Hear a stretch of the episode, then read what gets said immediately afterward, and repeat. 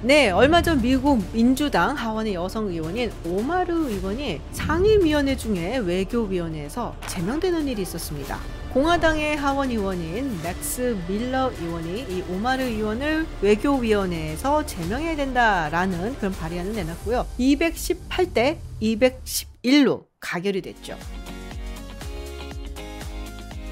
민주당의 매우 왼쪽에 위치한 젊은 밀레니얼 의원들 이들을 두고 The Squad이라고 이야기를 하는데요. 오마르 의원도 그 중에 한 명이었죠. 오마르 의원은 소말리아 이민자 가정 출신이고요. 또 여성 무슬림으로서는 처음으로 하원 의원이 된 여성입니다. 그런데 가끔씩 이 오마르 의원의 발언이 문제가 됐던 적이 있거든요. 뭐 예를 들면은 9.11 테러를 두고 some people이 something을 했다라는 식으로 약간 이상하게 표현을 한다든지 그런데 이번에 문제가 됐었던 발언은 2019년부터 시작이 됩니다. 2019년 당시 지금은 하원 의장이 된 케빈 맥카시 의원이 오마르 의원이 이스라엘을 두고 비판적으로 이야기하는 것을 두고 언젠가 한번 우리가 책임을 물어야 된다라는 식으로 위협적인 발언을 했어요. 또 그 말을 듣고 오마르 의원이 자신의 트위터에 글을 올렸는데요. It's all about Benjamin baby. 라고 올렸습니다. 사실 이 말은 노래 제목이죠. 그리고 이 벤자민은 100달러짜리 지폐에 그려져 있는 벤자민 프랭클린을 의미를 합니다. 그러니까 의역을 해보자면 이게 전부 다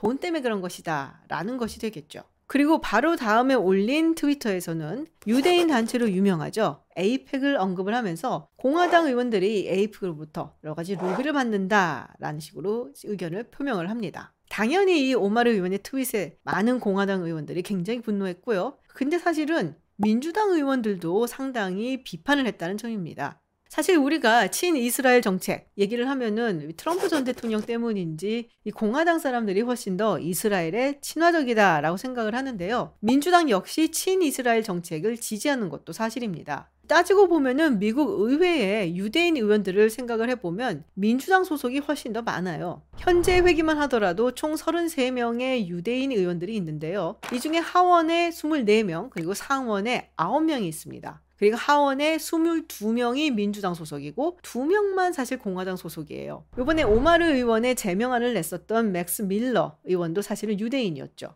사실 오마르 의원은 이것 외에도 미국 사회에서는 반유대적 발언이다 라고 여겨질 만한 그런 발언들을 수차례 했었기 때문에 민주당 내에서도 별로 인심이 좋지는 않았어요. 그리고 이 부분에 대해서 오마르 의원이 사과를 하는 일도 있었죠. 그런데 좀 기분이 나쁘긴 하지만 이게 뭐 제명까지 할 일인가? 라고 생각을 하는 분들도 있을 겁니다. 근데 저는 근데 사실 이 사건을 보면서 그리고 오마르 의원의 발언들을 보면서 생각나는 책이 하나 있었습니다. 존 미어샤이머 그리고 스티븐 월트의 이스라엘 로비라는 책입니다. 사실 오마르 의원의 발언처럼 이 책이 처음 발간됐을 때부터 굉장히 많은 논란과 반향을 일으켰었죠. 이렇게 국제정치학계의 두 거장이 함께 공저를 한 책임에도 불구하고 출판사를 찾는데 좀 애를 먹었다라는 이야기도 있고요. 그리고 이 책이 발간된 다음에 의뢰하게 되는 뭐 세미나라든지 북 콘서트를 하는 데에도 상당히 어려움을 겪었다라는 스토리가 있습니다. 자, 그렇다면 어떤 내용이길래 이런 두 거장들이 어려움을 겪었던 걸까요?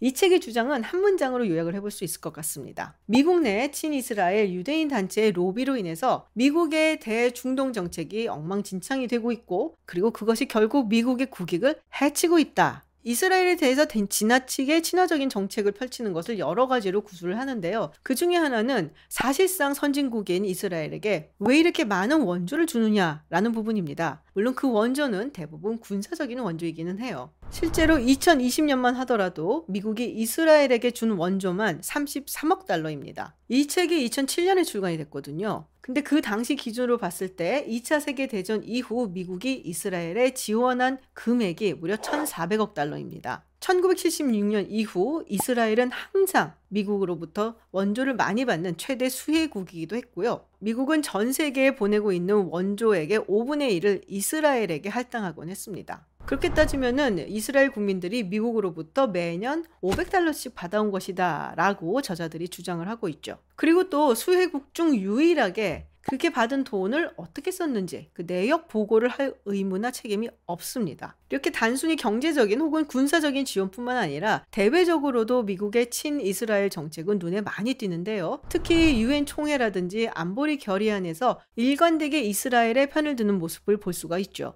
2004년 12월 유엔 총회에서 이스라엘이 팔레스타인들의 인권을 침해한다라는 것을 규탄하는 결의안이 있었는데요. 그때 당시 미국은 이스라엘의 편을 들었었죠. 그뿐 아니라 이스라엘의 불법 정착촌 건설을 중단할 것을 요구하는 결의안에도 이스라엘과 함께 미국은 반대표를 던졌습니다. 그렇다면 왜 이렇게 이스라엘에게 도움을 많이 주고 또 지원을 하는 것인가? 대다수의 학자들은 이스라엘의 중동 내에서의 전략적인 이유 때문이라고 이야기를 합니다. 예를 들어서 이스라엘이 미국 측에 주고 있는 정보 자산이 굉장히 중요하다라고 하는 것이죠. 냉전 시대에는 이 소련도 이 중동 지역에서 자신들의 세력을 확장하려고 했었고요. 그래서 미국과 경쟁을 하고 있었는데 소련과 미국 중에서 저울질을 하고 있었던 다른 아랍 국가들하고는 달리 이스라엘은 처음부터 미국과 개를 같이 했었죠. 그래서 그만큼 또 든든한 전략적인 협력 국가다라고도 말할 수가 있고요. 냉전이 끝난 이후에는 대테러 정책에 이스라엘 정보 자산이 또 굉장히 중요하다라고 이야기를 합니다.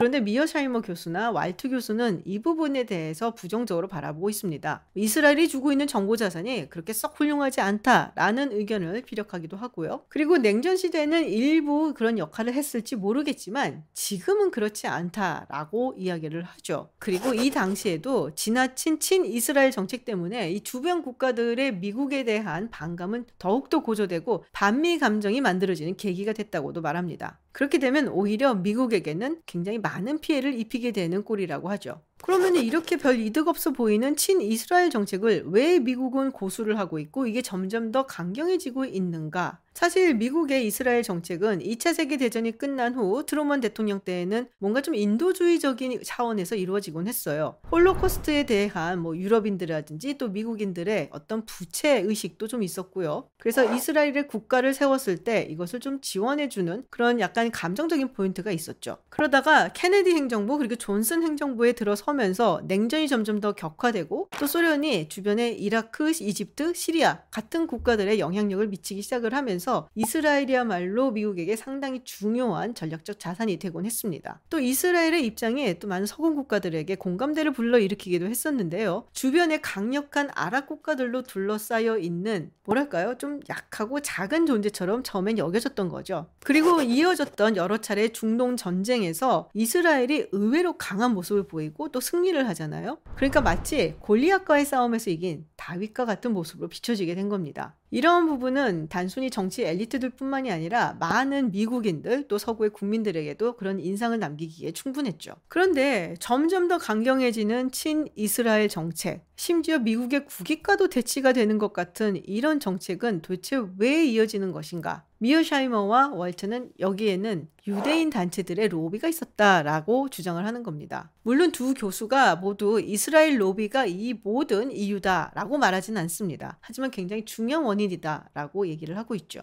이렇게 유대인 로비 단체들의 영향력을 우리가 간과할 수 없다라고 얘기를 하면서 콕 집어서 이야기를 하고 있는 단체가 바로 오마르 의원이 얘기했었던 에이펙입니다. 미국 내 유대인 단체는 상당히 많은데요. 그 중에서도 정말 많은 사람들이 알고 있는 단체 가 바로 이 에이펙이죠. 그리고 에이펙 같은 경우는 1970년대와 80년대를 지나면서 단순히 유대인들의 어떤 권익을 증진시키는 것이 아니라 미국의 외교 정책이 친이스라엘적으로 가야 된다 라고 정치권을 본격적으로 압박을 했다라는 겁니다. 정치권뿐만이 아니라 이런 유대인 단체는 학계라든지 언론계에도 굉장히 큰 영향력을 미치고 있는데요. 실제로 학계나 언론계에서 뭐 유대인이라든지 이스라엘에 대해서 좀 부정적인 이런 발언이라든지 비판은 아예 할 수 없도록 틀어막기도 한다라는 거예요. 미어샤이머나 왈트가 하는 이런 류의 비판은 사실 반유대주의적이다. 굉장히 많은 공격을 받았습니다. 사실 우리가 얼핏 들으면 아니 뭐 이런 것 갖고서는 반유대주의적이라고까지 이야기를 하나 비판도 못하나 라고 할 수가 있겠지만 뭔가 이 돈줄을 쥐고 뒤에서 은밀하게 압박을 하고 영향력을 행사한다라는 것이 서구 사회에서 전통적으로 가지고 왔었던 반유대적인 어떤 이미지나 상징하고 상당히 괴를 같이 하고 있기 때문인데요. 그런데 우리가 이 책을 볼 때 사실은 주의해야 될 점이 있어요. 이 두 저자가 미국의 지나친 친이스라엘 정책에 대해서 비판을 하는 것은 맞는 말인데 그렇다고 해서 이 팔레스타인 측에 굉장히 동조를 한다거나 혹은 공감대를 갖고 있다거나 그런 것은 아닙니다.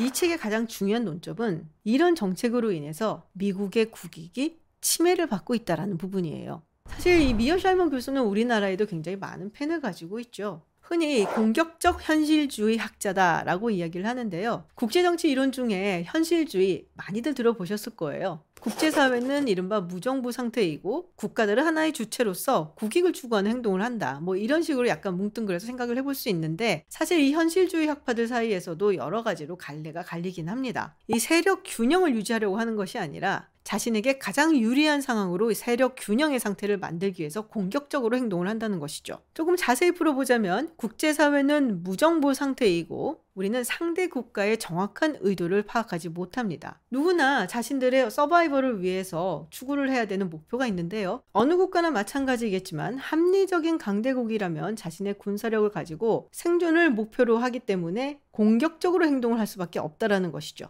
그래서 강대국이 하는 것은 계속적으로 국력을 증대시키고 이 지금 현재의 세력 균형의 판을 본인에게 가장 유리한 쪽으로 변형을 시키려고 노력한다는 겁니다. 이런 공격적 현실주의는 국가의 공격성을 너무 지나치게 과장을 했다라는 비판도 있고요. 그리고 또 한 가지는 조금은 지나치게 강대국 중심적이다라는 부분입니다. 어, 제가 사실은 미어샤이머 교수가 패널로 있는 한 세션에서 모더레이터를 한 적이 있어요. 그 당시에 미어샤이머 교수가 미국과 중국 간의 패권 경쟁이 지금 다가오고 있는데 한국은 여기서 줄을 잘 타야 된다라는 이야기를 공공연하게 했었습니다. 아마 이후로도 비슷한 의견을 계속 내놓는 걸로 제가 기억을 하고 있는데요. 그만큼 강대국 중심의 시각이라고 볼 수가 있겠죠. 그런 점에서 이 책 역시 철저하게 미국 중심적인 사고를 하고 있습니다. 미국의 대외 정책이 이스라엘에게 편중되어 있고 이것이 얼마나 미국의 국제적인 패권국으로서의 지위를 침해를 하고 있는가라는 부분을 강조를 하고 있고 그렇다면 앞으로 어떻게 고쳐야 되는가라는 부분을 또 제안을 하고 있죠.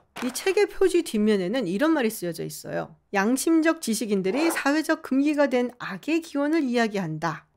네, 대단히 저명하고 훌륭한 학자들인 것은 맞는데 이들이 이야기하는 것이 양심적 지식인으로서 현재의 미국의 이스라엘 정책을 비판한다고 보기는 좀 어렵습니다. 그러니까 한마디로 이렇게 약간은 감성적으로 접근한 책은 절대로 아니라는 것이죠. 공격적 현실주의 학자들이 미국의 이익을 위해서 대이스라엘 정책을 수정을 하라 라고 요구하는 것이 이 책의 주장이라고 보시면 됩니다. 말씀드렸다시피 이 책에 반유대주의적인 관점이 담겨져 있다라고 해서 굉장히 많은 공격을 받기도 했었는데요. 사실 이 유대인 단체들의 로비력을 너무 과대평가한 게 아니냐라는 이야기도 있었습니다. 그리고 책을 읽어보시면 아시겠지만은 사회과학적인 어떤 툴을 가지고 분석을 한 것보다는 많은 일화들에 의존을 해서 이야기를 풀어나간 점도 없잖아 있기는 합니다. 그리고 사실 이 유대인은 어딜 가나 굉장히 관심을 끄는 주제이기는 하죠. 어떻게 보면은 이 서구 사회에서 터부시되는 유대인 비판을 시작을 했다라는 점에서 훨씬 더 많은 관심을 받는 것이 아닌가 싶네요. 근데 책을 읽고 나서 상당히 여러 가지 복잡한 감정이 들었던 기억이 나요. 어쩌면 이것도 문제가 될 소지가 있는 질문이기도 하겠는데요. 미국에는 여러 소수인종들이 살고 있죠. 어쩌면 많은 소수인종 커뮤니티는 자신들에게도 자신들의 권리를 대변을 한다든지 아니면 본인들의 고국에 도움이 되는 그런 외교 정책을 미국 정부가 해주기를 바라는 그래서 그런 요구를 하는 이런 에이펙 같은 단체가 있으면 좋겠다라는 생각을 할 수도 있지 않을까요? 백인 주류 사회가 바라보는 에이펙에 대한 시선, 그리고 소수인종 커뮤니티가 바라보는 에이펙에 대한 시선은 다를 수도 있지 않을까라는 생각을 해본 기억이 나는데요. 여러분의 생각은 어떠신가요?